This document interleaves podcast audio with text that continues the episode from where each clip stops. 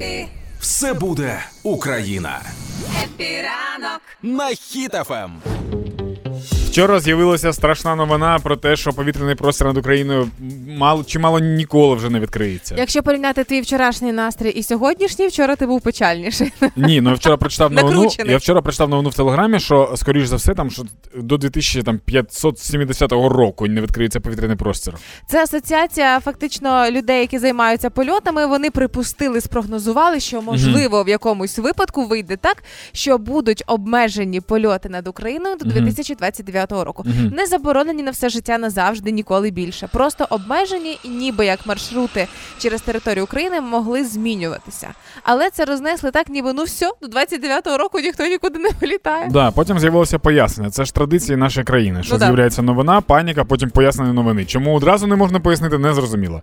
Повітряний простір сказала, що буде від відкритий одразу після завершення воєнних дій та перемоги України. Угу. Воєнні дії маються на увазі воєнні дії на території всій України. Тобто це звільнення території. Ну наскільки я не військовий, але наскільки я розумію, звільнення території до кордонів 91-го року і припинення будь-якого вогню території РФ. Ну тільки тоді буде да відміна воєнного стану. І тоді ми повернемося до звичного, нормального, улюбленого для нас життя. Ти зможеш знову вибирати в лоукості квитки по 2 євро, планувати свої відпусточки і 600 поїздок. Тому Я да. просто розумію, зараз ще є люди, які думають, що можливо, коли типу бойові дії кудись там підуть, то ми вже зможемо літати. Ні, в нас вже була така помилка, коли вважалося, що війна десь десь не в центрі України, а десь на сході. Чи десь ще, а виявляється, що вона завжди була тут. Просто чомусь ми не реагували так на неї. гостро, реагували не всі.